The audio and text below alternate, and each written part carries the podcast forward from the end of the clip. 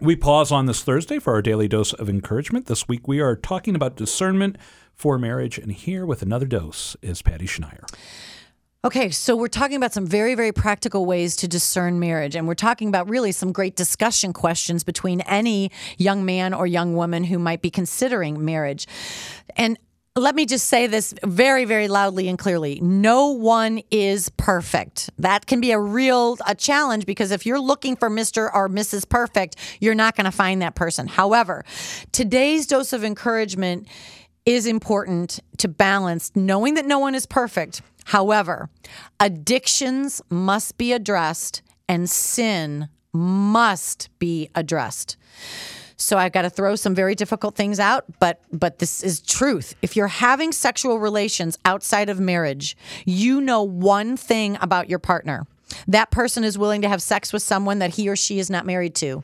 And that person knows one thing about you. You are willing to have sex with somebody that you are not married to. How do you know that that is going to change after the wedding? You don't.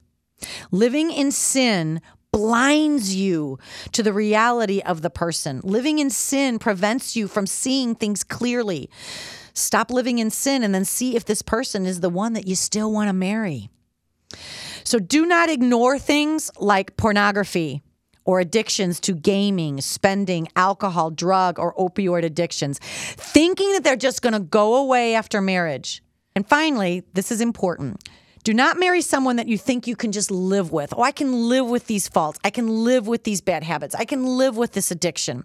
No, marry someone that you cannot live without despite their shortcomings. There's a big difference. You can live with anybody. You can live with a, a sister, a cousin, a friend. You can live with a lot of people. But you want to marry someone that you absolutely cannot live without. Your heart, you just cannot live without them. And that you realize that their shortcomings together and with prayer and with the sacraments that together you can grow in holiness together. I hope that that helps you in your discernment today.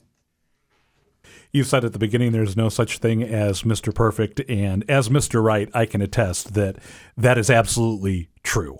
Patty, thank you for this dose of encouragement.